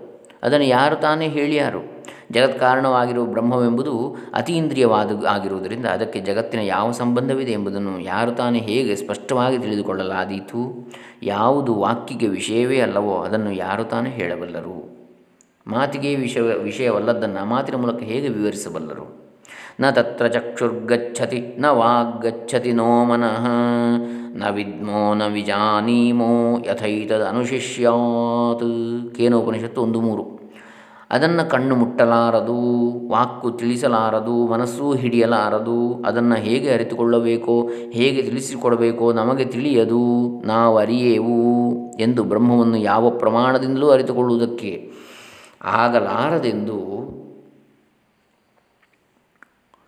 ಆಗಲಾರದೆಂದೇ ಸಾರಿ ಸಾರಿ ಹೇಳುತ್ತಿರುವ ಶ್ರುತಿಯೇ ಏನು ಹೇಳುತ್ತದೆ? ಆಚಾರ್ಯವಾನ್ ಪುರುಷೋ ವೇದ. ಉತ್ತಮನಾದ ಆಚಾರ್ಯನನ್ನು ಪಡೆದುಕೊಂಡಿರುವ ಆತನು ಅದನ್ನು ತಿಳಿದುಕೊಳ್ಳುತ್ತಾನೆ ಅಂತೇಳಿ ಹೇಳ್ತಾ ಇದೆ. ತದ್ವಿಧಿ ಪ್ರಣಿಪಾತೇನ ಪರಿಪ್ರಶ್ನೇನ ಸೇವಜ. ಉಪದೇಕ್ಷ್ಯಂತಿ ತೇ ಜ್ಞಾನಂ ಜ್ಞಾನಿನಸ್ತತ್ವದರ್ಶಿನಃ. ಭಗವದ್ಗೀತೆ ನಾಲ್ಕು ಮೂವತ್ತ್ನಾಲ್ಕು. ಗುರುಗಳಿಗೆ ನಮಸ್ಕರಿಸಿ ವಿನಯದಿಂದ ಪ್ರಶ್ನೆ ಮಾಡುವುದರಿಂದಲೂ, ಸೇವೆಯನ್ನು ಮಾಡುವುದರಿಂದಲೂ ಆ ಜ್ಞಾನವನ್ನು ಸಂಪಾದಿಸಿಕೋ ಎಂಬುದನ್ನು ಸ್ಮೃತಿಯು ಹೇಳ್ತಾ ಇದೆಯಲ್ಲ? ಗೀತೆಯನ್ನು ಸ್ಮೃತಿ ಅಂತ ಹೇಳ್ತಾರೆ. ಸ್ಮೃತಿ ಪ್ರಸ್ಥಾನ. ಶ್ರುತಿ ಪ್ರಸ್ಥಾನ ಅಂದರೆ ಉಪನಿಷತ್ತುಗಳಾಯಿತು. ಸ್ಮೃತಿ ಪ್ರಸ್ಥಾನ ಗೀತೆ, ಭಗವದ್ಗೀತೆ. ಇನ್ನು ನ್ಯಾಯ ಪ್ರಸ್ಥಾನ ಅಂದರೆ ಬ್ರಹ್ಮಸೂತ್ರ. ಪ್ರಸ್ಥಾನ ಅಂದರೆ ದಾರಿ. ಬ್ರಹ್ಮವನ್ನು ತಿಳಿಯಲಿಕ್ಕೆ ಮೂರು ದಾರಿಗಳು. ಶ್ರುತಿ, ಸ್ಮೃತಿ ಮತ್ತು ನ್ಯಾಯ. ಆ ಗುರುಗಳು ಹೇಗೆ ತಿಳಿಸಿಕೊಟ್ಟಾರೋ ಎಂದು ನಮಗೆಲ್ಲ ಕುತೂಹಲವಾಗುವುದು ಖಂಡಿತ. ಆಚಾರ್ಯವಾನ್ ವೇದ, ಆಚಾರ್ಯ, ಆಚಾರ್ಯವಾನ್ ಪುರುಷೋ ವೇದ. ಆಚಾರ್ಯ ಅಂದ್ರೇನು? ಆಚಿನೋತಿ ಶಾಸ್ತ್ರಾಣಿ ಆಚಾರ್ಯ ಸ್ಥಾಪಯತ್ಯಪಿ, ಸ್ವಯಂ ಆಚರತೆ ಯಸ್ಮಾತ್ ತಸ್ಮಾತ್ ಆಚಾರ್ಯ ಉಚ್ಯತೆ. ಆಚಾರ್ಯ ಅಂದರೆ ಶಾಸ್ತ್ರಾದಿಗಳನ್ನು ತಾನು ಚೆನ್ನಾಗಿ ಅಧ್ಯಯನ ಮಾಡಿ ಇತರರಿಗೂ ಬೋಧಿಸಿ ಅದನ್ನು ಆ ಶಿಷ್ಯರುಗಳ ಆ ಜೀವನದಲ್ಲಿ ಅನುಷ್ಠಾನಕ್ಕೆ ತಂದು ಆಚಾರೇ ಸ್ಥಾಪಯತ್ಯಪಿ. ಅವರ ಆಚಾರದಲ್ಲಿ ಅದು ಬರುವ ಹಾಗೆ ಮಾಡಿ. ಆ ಆಚ, ಯಾವ ಶಾಸ್ತ್ರ ಇದೆ ಅದನ್ನು. ಸ್ವಯಂ ಆಚರತೆ ಯಸ್ಮಾ ತಾನು ಕೂಡ ಅದನ್ನು ಆಚರಿಸಿ ತೋರಿದವನೇ ಆಚಾರ್ಯನೆನಿಸಿಕೊಳ್ಳುತ್ತಾನೆ ನಾವು ಇನ್ನು ಯಾವುದರಿಂದ ಈ ಬ್ರಹ್ಮವನ್ನು ಅರಿತುಕೊಳ್ಳಬೇಕೆಂಬ ಬಗ್ಗೆ ಶ್ರುತಿ ಏನು ಹೇಳ್ತಾ ಇದೆ ಅಂತೇಳಿ ನೋಡೋಣ. ಮನಸೈವೇದಮಾಪ್ತವ್ಯಂ ನೇಹ ನಾನಾಸ್ತಿ ಕಿಂಚನ. ಮೃತ್ಯೋಸ್ಸ ಮೃತ್ಯುಂಗಚ್ಚತಿ ಯ ಇಹ ನಾನೇವ ಪಶ್ಯತಿ. ಕಠೋಪನಿಷತ್ ಎರಡು, ಒಂದು, ಹನ್ನೊಂದು. ಈ ಶ್ರುತಿಗೆ ಅರ್ಥವನ್ನು ಶ್ರೀ ಶಂಕರ ಭಗವತ್ಪಾದರು ಹೀಗೆ ಬಿಡಿಸಿ ಹೇಳ್ತಾರೆ. ಪ್ರಾಗೇಕತ್ವ ವಿಜ್ಞಾನಾದ ಆಚಾರ್ಯಾಗಮ ಸಂಸ್ಕೃತೇನ ಮನಸೈವ. ಒಂದೇ ಒಂದು ಅದ್ವಿತೀಯ ತತ್ವವು ನಿಜವಾಗಿರುತ್ತದೆ ಎಂಬ ವಿಜ್ಞಾನವಾಗುವುದಕ್ಕಿಂತ ಮುಂಚೆ. ಆಚಾರ್ಯರಿಂದಲೂ ಆಗಮದಿಂದಲೂ ಸಂಸ್ಕೃತವಾದ ಮನಸ್ಸಿನಿಂದಲೇ ಇದನ್ನು ಅರಿತುಕೊಳ್ಳಬೇಕು. ಭಗವದ್ಗೀತಾ ಭಾಷ್ಯದಲ್ಲಿ ಇದೇ ಆಚಾರ್ಯರು ಬರೆದಿರುವುದೇನೆಂದರೆ ಶಂಕರಾಚಾರ್ಯರು, ಶಾಸ್ತ್ರಾಚಾರ್ಯೋಪದೇಶ ಶಮಾಧಿ ಸಂಸ್ಕೃತ ಮನಃ ಆತ್ಮದರ್ಶನೇ ಕರಣಂ ಗೀತಾ ಭಾಷೆ ಎರಡು ಇಪ್ಪತ್ತೊಂದು. ತಾನೇ ಸ್ವತಂತ್ರವಾಗಿ ತಿಳಿಯುವುದಕ್ಕಾಗುವುದಿಲ್ಲವಾದರೂ ಶಾಸ್ತ್ರೋಪದೇಶದಿಂದಲೂ, ಆಚಾರ್ಯರ ಉಪದೇಶದಿಂದಲೂ ಶಮ ದಮಾದಿ ಸಾಧನಗಳಿಂದಲೂ, ಶಮ ಅಂದರೆ ಮನಸ್ಸಿನ ನಿಗ್ರಹ, ದಮ ಇಂದ್ರಿಯ ನಿಗ್ರಹ ಮನಸ್ಸಿಗೆ ಸಂಸ್ಕಾರವನ್ನು ಮಾಡಿಕೊಂಡರೆ ಅದು ಆತ್ಮನನ್ನು ತಿಳಿದುಕೊಳ್ಳುವುದಕ್ಕೆ ಯೋಗ್ಯವಾಗ್ತದೆ. ಉದಾಹರಣೆಗೆ, ಈಗ ವಿಜ್ಞಾನ ಹೇಳಿರತಕ್ಕಂಥ ವಿಚಾರವನ್ನು ನಾವು ತಿಳ್ಕೊಳ್ಬೇಕಿದ್ರೆ ಸ್ವಲ್ಪವಾದರೂ ವಿಜ್ಞಾನವನ್ನು ಅರಿತಿರಬೇಕು ನಾವು. ಆಯಾ ಶಾಸ್ತ್ರದ ಒಳಹೊಕ್ಕೆ ಮಾತ್ರ ಅದಕ್ಕೆ ಬೇಕಾದ ಸಿದ್ಧತೆಗಳನ್ನು ಮಾಡಿ, ಪ್ರಯೋಗಗಳನ್ನು ಮಾಡಿದರೆ ಮಾತ್ರ ಅದರ ಯಥಾರ್ಥವನ್ನು ನಮಗೆ ಗೊತ್ತಾಗ್ತದೆ. ಇಲ್ಲದಿದ್ದರೆ ಅವರು ಹೇಳಿದ್ದಾರೆ, ನಾವು ಹೇಳ್ತೇವೆ, ಅಷ್ಟೇ ಆಗಿಬಿಡ್ತದೆ. ಹಾಗಾಗಿ ಆ ಸಿದ್ಧತೆ ಬೇಕು ಯಾವುದೇ ಒಂದು ಶಾಸ್ತ್ರಕ್ಕೆ. ಅದೇ ರೀತಿಯಲ್ಲಿ ಈ ವೇದಾಂತ ಶಾಸ್ತ್ರ ಕೂಡ ಅಥವಾ ಬ್ರಹ್ಮವಿದ್ಯೆ ಕೂಡ. ಅದಕ್ಕೂ ಒಂದು ಸಂಸ್ಕಾರ ಬೇಕಾಗ್ತದೆ. ಯಾವ ಸಂಸ್ಕಾರ? ಆಚಾರ್ಯರಿಂದ ಉಪದೇಶ. ಆಚಾರ್ಯರನ್ನು ಆಶ್ರಯಿಸಬೇಕು ನಾವು. ಆಚಾರ್ಯರ ಸೇವೆ ಮಾಡಬೇಕು. ಹಾಗೆ ಇನ್ನೇನು ಬೇಕು? ಶಮದಮಾದಿ ಸಾಧನ ಸಂಪತ್ತಿ ಬೇಕು. ಮನಸ್ಸಿಗೆ ಸಂಸ್ಕಾರ ಇದ್ದರೆ ಆವಾಗ, ಈಗ ಉದಾಹರಣೆಗೆ ಋಷಿ ಮುನಿಗಳು ದೇವತ, ದೇವರುಗಳನ್ನು ನೋಡಿ ಪ್ರತ್ಯಕ್ಷೀಕರಿಸಿದರು. ಆದರೆ ಈಗಿನ ಕಾಲದಲ್ಲಿ ಯಾರು ನೋಡಿದ್ದಾರೆ? ಯಾರಿಗೂ ಕಾಣೋದಿಲ್ಲ ಹಾಗಾಗಿ ಅದು ಸುಳ್ಳು ಅಂತ ಹೇಳುವವರಿದ್ದಾರೆ. ಈಗ ಗಾಳಿ ಕಣ್ಣಿಗೆ ಕಾಣುವುದಿಲ್ಲ, ಗಾಳಿ. ಆದರೆ ಅದರ ಸ್ಪರ್ಶ ನಮಗೆ ಗೊತ್ತಾಗ್ತದೆ. ಹಾಗಾಗಿ ಗಾಳಿ ಇಲ್ಲ ಅಂತೇಳಿ ಹೇಳ್ತೇವೆ ನಾವು, ಇಲ್ಲ ಅನುಭವವೇದ್ಯ ಅದು. ಇಂದ್ರಿಯ ಕಣ್ಣಿಗೆ ಗೋಚರವಲ್ಲದಿದ್ದರೂ ಕೂಡ. ಅದೇ ರೀತಿಯಲ್ಲಿ ಈ ಭಗವಂತ ಎನ್ನತಕ್ಕಂಥವನು ಕೂಡ ನಮ್ಮ ಈ ಇಂದ್ರಿಯಗಳಿಗೆ ಗೋಚರವಾಗದಿದ್ದರೂ ನಮ್ಮ ಮನಸ್ಸು ಇಂದ್ರಿಯಗಳು ಸಂಸ್ಕಾರಗೊಂಡಾಗ ಆವಾಗ ತೋರಬಹುದು. ಈಗ ಒಂದು ಹಂತದಲ್ಲಿ ನಮಗೆ ಯಾವುದು ಸಿಕ್ಕುವುದಿಲ್ವೋ, ಇನ್ನೊಂದು, ಈ ಉದಾಹರಣೆಗೆ ಅನಕ್ಷರಸ್ಥನಿಗೆ, ಅಕ್ಷರದ ಅಭ್ಯಾಸವೇ ಇಲ್ಲದವನಿಗೆ, ಯಾವುದೋ ಒಂದು ವಿಜ್ಞಾನದ ಗಹನವಾದ ವಿಚಾರವನ್ನು ಹೇಳಿದರೆ ಅವನಿಗೆ ಏನು ಅಂತ ಗೊತ್ತಾಗ್ತದೆ ಅದು? ಏನೋ ಮೂಢನಂಬಿಕೆ ಅಂತೇಳಿ ಹೇಳಬೇಕಷ್ಟೇ ಅವನು. ಅಂದರೆ ಆ ಒಂದು ಹಂತಕ್ಕೆ ಹೋಗಬೇಕು ನಾವು. ಆವಾಗ ನಮಗೆ ಅದು ತಿಳ್ಕೊಳ್ ತಿಳಿಲಿಕ್ಕೆ ಸಾಧ್ಯ ಆಗ್ತದೆ. ಆವಾಗ ಅದು ಅದರಲ್ಲಿ ನಂಬಿಕೆ ಬರ್ತದೆ. ಶಾಸ್ತ್ರಾಚಾರ್ಯೋಪದೇಶ ಶಮದಮಾದಿ ಸಂಸ್ಕೃತ ಮನಃ ಆತ್ಮದರ್ಶನೇ ಕಾರಣಂ. ಆವಾಗ ಅದು ಯೋಗ್ಯವಾಗ್ತದೆ. ಆತ್ಮದರ್ಶನ, ಆತ್ಮದ ಬಗ್ಗೆ ನಂಬಿಕೆ ಬರಬೇಕಿದ್ರೂ ಕೂಡ. ಆತ್ಮವನ್ನು ತಿಳ್ಕೊಳ್ಬೇಕೆನ್ನುವ ಆಸಕ್ತಿ ಬರಬೇಕಿದ್ರೂ ಕೂಡ ಇವೆಲ್ಲ ನಮಗೆ ಬೇಕು. ಶಮದಮಾದಿ ಸಾಧನಗಳು, ಆಚಾರ್ಯರ ಉಪದೇಶ. ಅದಕ್ಕೆ ಕಿವಿಗೊಟ್ಟರೆ ಮಾತ್ರ ಸಾಧ್ಯ. ಇದಂ ಬ್ರಹ್ಮ ಏಕರಸಂ ಆಪ್ತವ್ಯಂ ಆತ್ಮ ಇವ ನಾಣ್ಯದ ಸ್ಥಿತಿ. ಇದನ್ನು ಎಂದರೆ ಈ ಅಖಂಡ ಏಕರಸವಾದ ಬ್ರಹ್ಮವನ್ನು ಇದು ಆತ್ಮನೇ ಆಗಿದೆ, ಇದಕ್ಕಿಂತ ಬೇರೆ ಇಲ್ಲ ಅಂತೇಳಿ ಅರಿತುಕೊಳ್ಳಬೇಕು. ಆಪ್ತೆ ಚ ನಾನಾತ್ವ ಪ್ರತ್ಯುಪಸ್ಥಾಪಿಕಾ ಸ್ಥಾಪಿಕಾಯಾ ಅವಿದ್ಯಾಯಾ ನಿವೃತ್ತತ್ವಾತ್. ಇಹ ಬ್ರಹ್ಮಣಿ ನಾನಾ ನಾಸ್ತಿ, ಕಿಂಚನ ಅಣುಮಾತ್ರಮಪಿ. ಈ ಬ್ರಹ್ಮವನ್ನು ಪಡೆದುಕೊಂಡ ಮೇಲೆ ಭೇದವನ್ನು ಕಲ್ಪಿಸುವ ಅವಿದ್ಯೆಯು ತೊಲಗಿ ಹೋಗುವುದರಿಂದ ಸ್ವಲ್ಪವೂ ಇದರಲ್ಲಿ ಭೇದವೂ ಇರುವುದೇ ಇಲ್ಲ. ಎಷ್ಟು ಪುನಃ ಅವಿದ್ಯಾತಿಮಿರ ದೃಷ್ಟಿಯಿಂದ ಮುಂಚತಿ. ಇಹ ಬ್ರಹ್ಮಣಿ ನಾನೇವ ಪಶ್ಯತಿ, ಸ ಮೃತ್ಯೋರ್ಮೃತ್ಯುಂ ಗಚ್ಚತಿ ಮೃತ್ಯೋ ಮೃತ್ಯುಂ ಗಚ್ಚತಿ. ಅಂದರೆ ಯಾವ, ಆದರೆ ಯಾವನು ಅವಿದ್ಯೆ ಎಂಬ ಕಣ್ಣು ಪರೆಯ ದೃಷ್ಟಿಯನ್ನು ಬಿಟ್ಟಿರುವುದಿಲ್ಲವೋ, ಅದರಿಂದ ಆ ಬ್ರಹ್ಮದಲ್ಲಿ ಭೇದವಿರುವಂತೆ ಕಾಣುತ್ತಿರುವನು, ಅವನು ಸಾವಿನ ಮೇಲೆ ಸಾವನ್ನು ಪಡೆದುಕೊಳ್ತಾನೆ. ಈ ಭಾಷೆಯಿಂದ ತಿಳಿಯಬರುವುದೇನೆಂದರೆ ಪ್ರಾಕೃತರ ವಾಂಗ್ ಮನಸ್ಸುಗಳಿಗೆ ಬ್ರಹ್ಮವು ಸಿಕ್ಕುವುದಿಲ್ಲವಾದರೂ ಆಚಾರ್ಯರು ಮಾಡುವ ಉಪದೇಶ ವಾಕ್ಯದಿಂದ ಅದನ್ನು ತಿಳಿದುಕೊಳ್ಳಬಹುದು. ಆಚಾರ್ಯರೆಂದರೆ ಶಾಸ್ತ್ರಾರ್ಥವನ್ನು ಬಲ್ಲವರಾಗಿದ್ದುಕೊಂಡು ಅದನ್ನು ವಿವರಿಸಿ ಹೇಳಬಲ್ಲವರಾಗಿರುವವರು. ಶಿಷ್ಯರನ್ನು ಶಿಷ್ಟಾಚಾರದಲ್ಲಿ ನೆಲೆ ನಿಲ್ಲಿಸಬಲ್ಲವರು.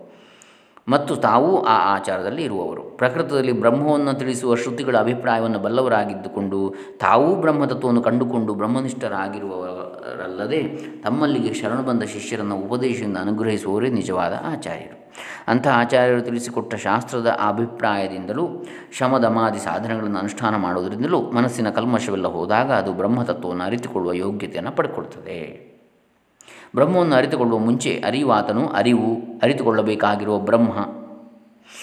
ಬ್ರಹ್ಮವನ್ನು ಅರಿತುಕೊಳ್ಳುವ ಮುಂಚೆ ಅರಿಯುವಾತನು ಅರಿವು ಮತ್ತು ಅರಿತುಕೊಳ್ಳಬೇಕಾಗಿರುವ ಬ್ರಹ್ಮ ಎಂಬ ಭೇದವು ಈಗ ನಮಗೆಲ್ಲ ಅನುಭವದಲ್ಲಿರುವ ನಾನಾ ಜೀವರುಗಳು ಬಗೆ ಬಗೆಯ ಅಚೇತನ ವಸ್ತುಗಳು ಇರುವ ಪ್ರಪಂಚ ರೂಪವಾದ ಭೇದವು ಕೂಡ ಇರ್ತದೆ. ಬ್ರಹ್ಮವನ್ನು ತಿಳ್ಕೊಳ್ಳುವುದಕ್ಕೆ ಮುಂಚೆ. ಆದರೆ ಅದನ್ನು ಅರಿತುಕೊಂಡ ಮೇಲೆ ಅಖಂಡೈಕ ರಸವಾದ ಬ್ರಹ್ಮವೊಂದೇ ಇರ್ತದೆ. ಭೇದವೆಂಬುದು ಅಣು ಮಾತ್ರವೂ ಉಳಿದಿರುವುದಿಲ್ಲ. ಬ್ರಹ್ಮವನ್ನು ಅರಿತುಕೊಂಡ ಮಾತ್ರದಿಂದ ಭೇದವೆಲ್ಲವೂ ಅಳೆದು ಹೋಗುವುದೆಂದದ್ದರಿಂದ ಈಗ ಕಾಣುವ ಭೇದವು ಅವಿದ್ಯೆಯಿಂದ, ಅಂದರೆ ತಪ್ಪು ತಿಳುವಳಿಕೆಯಿಂದ, ಅಜ್ಞಾನದಿಂದ ತೋರುತ್ತಿರುವುದೆಂದೇ ತಾನೇ ಸಿದ್ಧವಾಗ್ತದೆ. ಹೇಗೆ ಕಣ್ಣು ಪರೆಯು ಬಂದಿರುವವನಿಗೆ, ಬರುತ್ತಿರುವವನಿಗೆ, ಒಬ್ಬ ಚಂದ್ರನೇ ಅನೇಕ ಚಂದ್ರರಾಗಿ ಕಾಣುತ್ತಿರುವರು? ಆದರೆ ಹಾಗೆ ಕಾಣುವಾಗಲೂ ನಿಜವಾಗಿ ಒಬ್ಬನೇ ಚಂದ್ರನೇ ಇರುವನು. ಹಾಗೆಯೇ ಈ ಅವಿದ್ಯೆಯಿಂದ, ಅಜ್ಞಾನದಿಂದ ಕ್ರಿಯಾಕಾರಕ ಫಲರೂಪವಾಗಿರುವ ಈ ಪ್ರಪಂಚವು ಅವಿದ್ಯೆ ಇರುವವರಿಗೂ ಕಾಣಿಸುತ್ತಲೇ ಇರುತ್ತದೆ. ಇದು ಅವಿದ್ಯೆ, ನಿಜವಾದ ಜ್ಞಾನವಲ್ಲ ಎಂಬ ಭಾವನೆಯು ಮಾತ್ರ ನಮಗೆ ಬರುವುದಿಲ್ಲ, ಇರುವುದಿಲ್ಲ. ಪಶುವಾದಿಗಳಿಗೂ ನಮ್ಮಂತೆಯೇ ಅವಕ್ಕೆ ಕಾಣುವ ವಸ್ತುಗಳಲ್ಲಿ ಅನುಕೂಲ ಅಥವಾ ಪ್ರತಿಕೂಲ ಎಂಬ ಬುದ್ಧಿ ಉಂಟಾಗ್ತಾ ಇರ್ತದೆ. ಆದ್ದರಿಂದ ಅವು ನಮ್ಮಂತೆಯೇ ತಮಗೆ ಅನುಕೂಲವೆಂದು ಕಂಡ ವಿಷಯಗಳ ಕಡೆಗೆ ಪ್ರವೃತ್ತವಾಗ್ತಾ ಇರ್ತವೆ, ಪ್ರತಿಕೂಲವೆಂದು ಕಾಣುವ ವಿಷಯಗಳನ್ನು ನಿವೃತ್ತವಾಗ್ತವೆ. ಇಷ್ಟು ಸಾಮ್ಯವು ಮನುಷ್ಯರಿಗೂ ಪಶುವಾದಿಗಳು ಸಮಾನವಾಗಿದ್ದರೂ ಮನುಷ್ಯನಿಗೆ ಬುದ್ಧಿಜನ್ಯವಾದ ತರ್ಕಜ್ಞಾನ ಇರ್ತದೆ. ಮುಂದಕ್ಕೆ ಏನಾದೀತು ಎಂಬುದನ್ನು ವಿಚಾರದಿಂದ ಊಹಿಸಿಕೊಂಡು ಅದಕ್ಕನುಗುಣವಾಗಿ ಪ್ರವೃತ್ತಿ ನಿವೃತ್ತಿಗಳನ್ನು ವ್ಯವಸ್ಥೆಗೊಳಿಸುವ ಶಕ್ತಿ ಇರ್ತದೆ. ಆದರೆ ಇಂಥ ಜ್ಞಾನವು ಮನುಷ್ಯರಿಗೆ ಇರುವುದೆಂಬುದರ ಕಲ್ಪನೆಯೂ ಕೂಡ ಪಶುವಾದಿಗಳಿಗೆ ಉಂಟಾಗುವ ಹಾಗಿಲ್ಲ, ಅಲ್ಲವೇ? ಇದರಂತೆಯೇ ವಿವೇಕಗಳೆನಿಸಿಕೊಂಡಿರುವ ಸಾಮಾನ್ಯ ಮನುಷ್ಯರಿಗೂ, ಬ್ರಹ್ಮಜ್ಞಾನಿಗಳಿಗೂ, ವ್ಯವಹಾರದ ಪ್ರವೃತ್ತಿ ನಿವೃತ್ತಿಗಳಲ್ಲಿ ಸಾಮ್ಯವಿರುವಂತೆ ಕಂಡರೂ, ಹೋಲಿಕೆ ಇರುವಂತೆ ಕಂಡರೂ, ಜ್ಞಾನಿಗಳಿಗೆ ಯಾವ ಭೇದವೂ ಇರುವುದಿಲ್ಲವಂತೆ.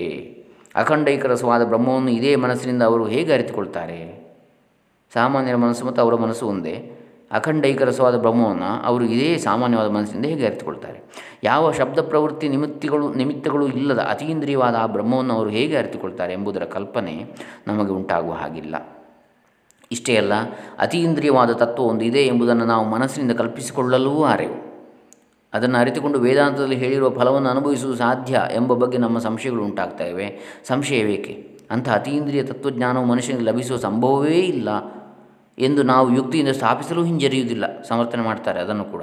ಅದು ಸಾಧ್ಯವಿಲ್ಲ ಆಗಿರುವಂಥದ್ದು ಇರುವುದೇ ಸಾಧ್ಯ ಇಲ್ಲ ಅಂತ ಬ್ರಹ್ಮವನ್ನು ಅರಿತುಕೊಳ್ಳುವುದಕ್ಕೂ ಉಪದೇಶಿಸುವುದಕ್ಕೂ ಬೇರೆ ಒಂದು ಜ್ಞಾನದ್ವಾರವು ಇರಬಹುದು ಎಂದು ಯಾರು ಶ್ರದ್ಧೆಯನ್ನು ನಂಬುತ್ತಾರೋ, ಅದನ್ನು ಅರಿಯುವುದಕ್ಕೆಂದು ಶಾಸ್ತ್ರಾಚಾರ್ಯರ ಉಪದೇಶವನ್ನು ಶ್ರವಣ ಮಾಡುವುದಕ್ಕೆ ತಕ್ಕ ಯೋಗ್ಯತೆಯನ್ನು ಸಂಪಾದಿಸಿಕೊಳ್ಳುವುದಕ್ಕೆ ಪ್ರಯತ್ನಿಸ್ತಾರೋ, ಅಂಥವರಿಗಾಗಿಯೇ ವೇದಾಂತ ದರ್ಶನ ಹುಟ್ಟಿರ್ತದೆ ಅದರ ಪ್ರಕಾರವನ್ನು ಈಗ ನಾವು ವಿಚಾರ ಮಾಡಬೇಕಾಗಿದೆ. ಅದಕ್ಕಾಗಿ ಬೇರೆ ಒಂದು ದಾರಿ ಇದೆ. ಆ ದಾರಿಯಲ್ಲಿ ಹೋದರೆ ಸಿಗುತ್ತದೆ ಬ್ರಹ್ಮವಿದ್ಯೆ ಅಂಥೇಳಿ ಅದನ್ನು ನಾವು ನಾಳೆ ದಿವಸ ನೋಡೋಣ. ಬ್ರಹ್ಮಾನುದರ್ಶನ ಪ್ರಕಾರ. ಯಾವ ರೀತಿ ಬ್ರಹ್ಮವನ್ನು ದರ್ಶನ ಮಾಡ್ಬೋದು ಅಂದರೆ ಬ್ರಹ್ಮಜ್ಞಾನವನ್ನು ಪಡಿಬೋದು ಬ್ರಹ್ಮವಿದ್ಯೆಯನ್ನು ತಪ್ ನಾವು ತಿಳಿಬೋದು ಅಂತೇಳಿ. ನಾಳೆ ದಿವಸ ನೋಡೋಣ. ಇದು ಬ್ರಹ್ಮವಿದ್ಯೆ ಅನ್ನತಕ್ಕಂತಹ ಕೃತಿ. ಶ್ರೀ ಶ್ರೀ ಸಚ್ಚಿದಾನಂದ ಸರಸ್ವತಿ ಸ್ವಾಮೀಜಿಗಳವರದ್ದು. ಇದರಲ್ಲಿ ಪ್ರಥಮ ಕಂತನ್ನು ಇವತ್ತು ಮುಕ್ತಾಯ ಮಾಡ್ತಾ ಇದ್ದೇವೆ. ಹರೇ ರಾಮ. ಶ್ರೀ ಸಚ್ಚಿದಾನಂದಾರ್ಪಿತಮಸ್ತು ಓಂ ತತ್ಸತ್. ಸರ್ವೇಷಾಂ ಬ್ರಹ್ಮ ಜ್ಞಾನ ಪ್ರಾಪ್ತಿರಸ್ತು ಲೋಕಶಾಂತಿರಸ್ತು ಲೋಕ ಕಲ್ಯಾಣಮಸ್ತು ಓಂ ತತ್ಸತ್.